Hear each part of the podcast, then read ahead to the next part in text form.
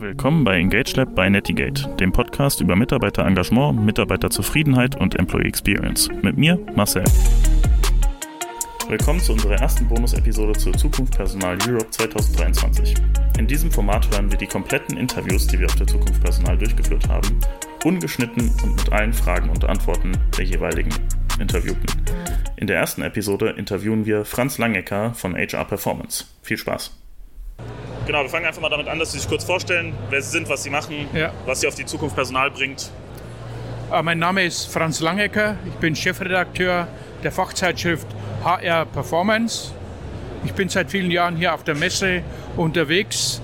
Hier treffen wir unsere Kunden, hier begegnen uns die neuen Trends, hier treffen wir die Macher von HR und die Zukunftsgestalter. Deswegen bin ich hier auf der Messe mit Kollegen unterwegs. Hier finden wir auch interessante Themen, Autoren, Statements, alles, was sich rund um HR in die Zukunft bewegen wird. Sehr gut. Sie haben die Trends eben schon angesprochen. Was können Sie uns denn sagen über die aktuellen Trends und vielleicht auch die Herausforderungen, die es so in der Personalarbeit gibt in Deutschland vor allen Dingen? Ja, ich würde sagen, das Geschäft geht, das ist ja auch ein Stichwort hier, People-Centric Companies. Das heißt, die Firmen werden sich noch mehr um ihre Mitarbeiter kümmern und die Mitarbeiter kümmern sich um die Themen. Aber Mitarbeiter werden auch nicht mehr lebenslang im Unternehmen bleiben. Sie werden von einem zum anderen Unternehmen wechseln. Sie werden sich ihre Themen suchen und den Themen entlang gehen. Das heißt, die, Unternehmen müssen sich auch umstellen und müssen der Mitarbeiterschaft vielleicht ein anderes Umfeld bieten. Sie werden mehr lockere Netze knüpfen müssen. Sie werden das ganze Workation, Homework etc. mehr ermöglichen müssen und neue Wege finden, wie man sich inhaltlich vernetzen kann. Okay, und welche neuen Technologien oder Tools denken Sie werden sich oder haben sich bereits als besonders hilfreich erwiesen, um eben diese HR-Herausforderungen anzugehen? Also wir stehen hier gerade an einer Ecke. Hinter mir ist die Firma TriCat oder TriCat, wie auch immer man sie nennt. Die Firma arbeitet mit Avataren. Ich glaube, die 3D-Entwicklung wird auch im HR-Bereich zunehmen, wie man miteinander kommuniziert, über große Räume in 3D sich trifft, um gemeinsam Projekte zu managen. Da sehe ich eine große Zukunft. Digitalisierung im HR, da gibt es äh, keine Grenzen. Ja, wir sehen es ja auch an den ganzen Ausstellern, sag ich mal, mit HR-Tools und äh, Arbeitsplanung etc., dass das ein großes Thema ist. Wie sieht es denn mit dem Thema KI aus? Haben Sie da irgendwelche Einblicke? Ja, ich würde sagen, an jedem zweiten Stand begegnet man das dem Thema KI. In jedem Bereich wird auch KI eingesetzt. Es geht nicht immer nur um ChatGPT oder ähnliche Dienstleistungen, sondern die ganzen Softwareprodukte sind in den letzten Jahrzehnten unglaublich clever geworden. Das heißt, da steckt überall Intelligenz drin. Die Lösungen nehmen uns viel Arbeit ab und ermöglichen uns ganz neue Arbeitsfelder zu erschließen. Aber KI steckt heute überall drin und wird ganz clever weiterentwickelt. Sehr gut.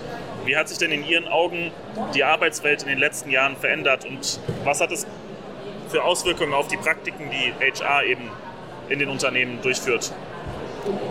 Also es war natürlich jetzt ein großer Bruch oder auch ein großer Rückenwind, die ganze Covid-Geschichte. Dadurch ist dieses Thema Homeworking, Homeoffice, Workation, wie auch immer, New Work aufgebrochen und hat richtig Rückenwind bekommen. Also das wird jetzt auch so bleiben, da gibt es kein Zurück mehr.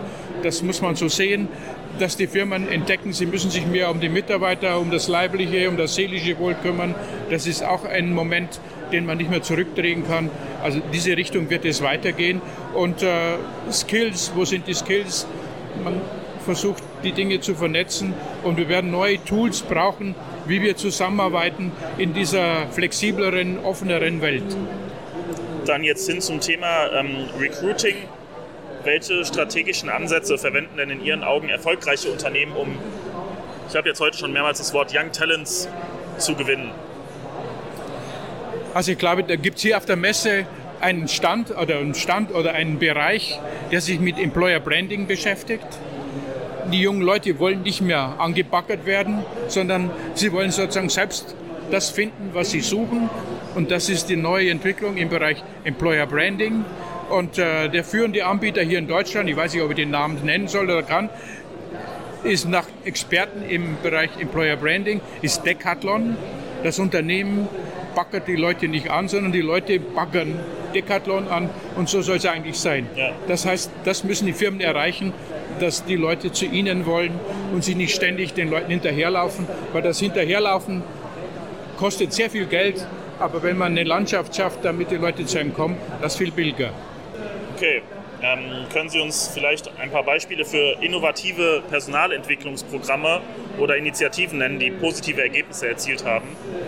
Also das ist sehr schwer, weil die Firmen natürlich sehr vielfältig aufgestellt sind. Ein Beratungsunternehmen braucht eine andere Info- und Lernlandschaft und nutzt wahrscheinlich ganz intensiv, das ganze Thema KI, weil sie Texte schreiben müssen, weil sie Research machen müssen, weil sie auch äh, abgleichen müssen, als jetzt ein Produktionsbetrieb aber auch der Produktionsbetrieb braucht eine Lernlandschaft und muss auch neue Dinge aufstellen, um auch attraktiv für junge Leute zu sein. Das heißt, die Lernlandschaft ist unglaublich vielfältig, ob das in der Praxis ist, ob das ein Kleinbetrieb ist, ob ein Großbetrieb. Die Leute können zu Hause sich einloggen. Sie können eben, wie wir hier gerade schon erwähnt haben, das Thema Avatar. Ich kann an irgendwelchen Meetings teilnehmen. Ich kann in der 3D-Welt auch lernen, wie ich einen Motor reparieren muss, ohne dass ich ihn kaputt mache weil ich den ja nur virtuell repariere. Also da tut sich an jeder Ecke sehr viel. Sehr gut. Dann vielleicht auch interessant aus Ihrer Sicht, auch im Anbetracht des HR Performance Magazins, wie wichtig ist die Förderung von Vielfalt und Inklusion in der heutigen Arbeitswelt und welche Maßnahmen ergreifen Unternehmen, um diese zu unterstützen? Also das Thema ist überall präsent und äh, bietet unglaubliche Chancen für unser Land. Diese Vielfalt diese kreative Vielfalt, was Leute einbringen können. Es bereichert die Unternehmen, die Mitarbeiter in der Zusammenarbeit und es bietet den Firmen einfach neue Möglichkeiten, Ideen zu gerieren oder auch äh, die Stärken der einzelnen Mitarbeiter zu finden. Und da, da Unternehmen ja auch Projekte in unterschiedlichen Ländern haben, haben sie möglicherweise auch Mitarbeiter, die aus diesen Ländern kommen und können direkte Kontakte herstellen. Also die Chancen, unser Markt ist ja nicht nur Deutschland, unser Markt ist die Welt. Ja. Und wenn die Welt bei uns zu Hause ist, dann können wir sie auch viel eher erreichen. Würden Sie sagen, dass es da aber auch noch, ähm, ich sag mal, Schwierigkeiten gibt, die gerade Unternehmen im Dachraum haben mit dem Thema?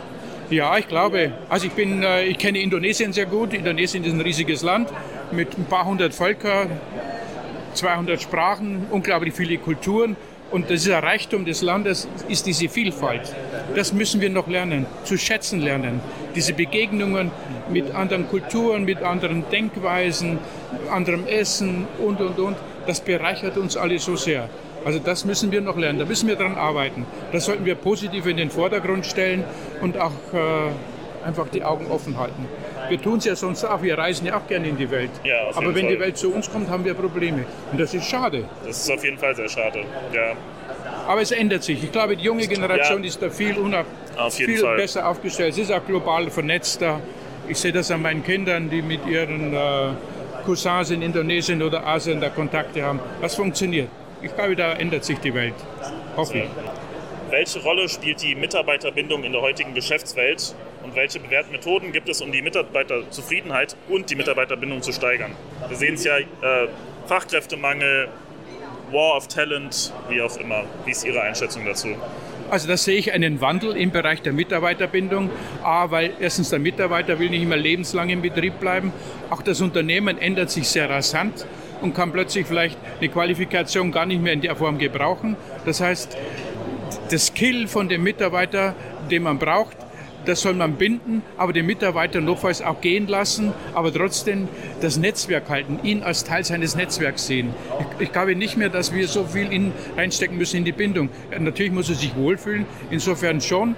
Maßnahmen für die Bindung, aber eben auch signalisieren, auch wenn du mal gehen willst, wir schätzen dich, wenn wir dich brauchen oder wenn wir dich nicht mehr brauchen, kannst du wieder zu uns kommen. Also diesen Begriff müssen wir umdefinieren. Der ist noch ein bisschen alt besetzt. Sozusagen festhalten, das muss man lockerer sehen. Also da glaube ich, entsteht eine neue Netzwerklandschaft, in der man gebunden sich fühlt. Ja, also auch, dass es nicht heißt, nur weil man Unternehmen verlässt, dass man es für immer verlässt, sondern genau. dass man auch wieder zurückkehren kann. Genau.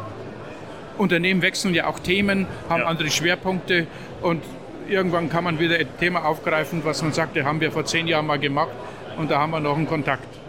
Sehr gut. Ähm, welche neuen rechtlichen oder regulatorischen Entwicklungen beeinflussen die HR-Praktiken und wie sollen Unternehmen darauf reagieren?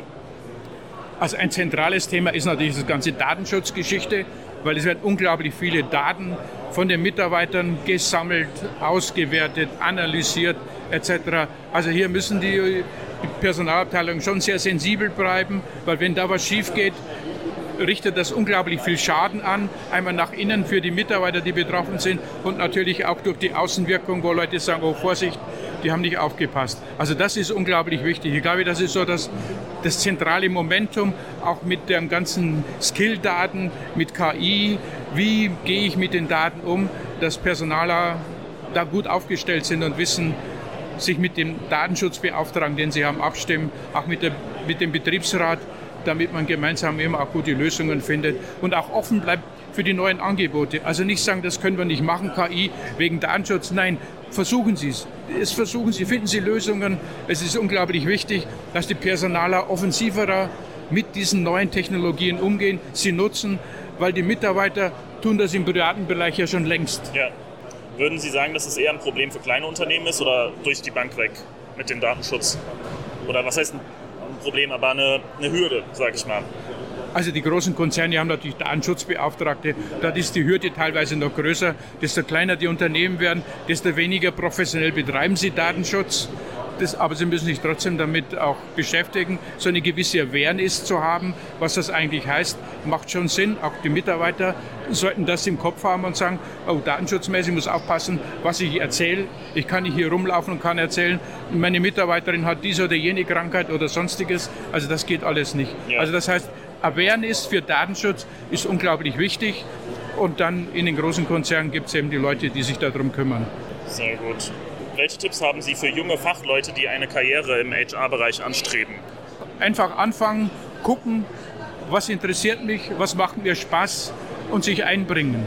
Und wenn man feststellt, okay, da komme ich nicht weiter, dann woanders hingehen. Es gibt so viele Facetten im HR-Bereich inzwischen, wo man sich wohlfühlen kann. Der eine möchte im Unternehmen arbeiten mit Mitarbeitern, der andere möchte bei einem Anbieter arbeiten. Und es gibt immer mehr. Hier auf dieser Messe sind 900 Aussteller die HR-Dienstleistungen, Software, Beratung, Services und und und anbieten. Da muss man auch sehen, wo ist die Welt, in der ich Karriere machen will. Und man kann auch wechseln. Man kann bei dem Anbieter sein und dann hat man ein Unternehmen, das man berät und sagt, Mensch, ich gehe jetzt zu dem Unternehmen, ich finde das spannend. Also offen sein und die Chancen und Gelegenheiten nutzen, die Kontakte. Karriere in dem Sinn ist anders als vielleicht früher. Man wird nicht mehr so Stufen hochgehen, sondern man guckt auch, was macht mir Spaß. Und wenn es mir Spaß macht, dann mache ich es gut und dann werde ich auch entsprechend die Vergütung kriegen.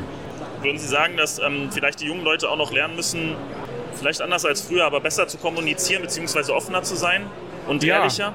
Ja, ich glaube, die, die Jugend ist vielleicht doch sehr stark im Internet aufgewachsen, in dieser, in dieser informellen Welt und die reale Welt draußen hat nochmal etwas andere Umgangsformen und andere Formate und da müssen die sich auch anpassen. Aber ich glaube, die können das lernen, aber sie müssen offen sein. Ich sage, es gibt so viele Möglichkeiten und da muss man schon rauskommen aus dieser Gamer-Welt, wo man natürlich auch ständig kommuniziert, aber es ist nochmal etwas anders, im Real Life unterwegs zu sein. Ja, dann unsere abschließende Frage. Können Sie uns von einer besonders herausfordernden, herausfordernden HR-Situation berichten, die Sie in Ihrer Karriere gemeistert haben und was Sie daraus gelernt haben? Also vielleicht rückblickend, weil ich doch lange Zeit unterwegs war, muss ich schon sagen, es lohnt sich erstens mal nie im Streit sich zu trennen mit Menschen, weil man sich immer wieder mal begegnet und weil es der Moment, der einen Streit auslöst, der mag einem im Augenblick sehr hoch und wichtig erscheinen, aber im Rückblick stellt man dann doch fest, das war das eigentlich nicht wert. Also eigentlich immer positiv in die Welt hineinblicken und die Menschen, natürlich kann man nicht mit jedem, aber mit den meisten kann man und äh, einfach die Gelegenheit nutzen. Also das ist meine Erfahrung und das bringt einen einfach weiter. Und es kommen immer neue Sachen dazu, man lernt dazu. Ich kann jetzt gar nicht sagen, das war wichtig oder groß. Ich kann sagen, vielleicht als wir begonnen haben, diese Messe hier zu installieren oder in die Wege zu leiten, das war ein wichtiger Moment, das war ein großes Anliegen, auch unserer Zeitschrift, die jetzt 30 Jahre alt ist.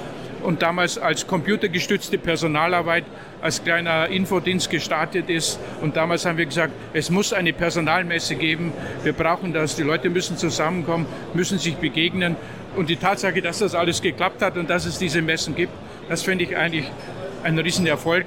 Und da freuen wir uns. Und deswegen gehe ich jedes Jahr gern auf diese Messe, solange es noch irgendwie geht. Sehr gut. Vielen Dank. Ich sage auch Dankeschön.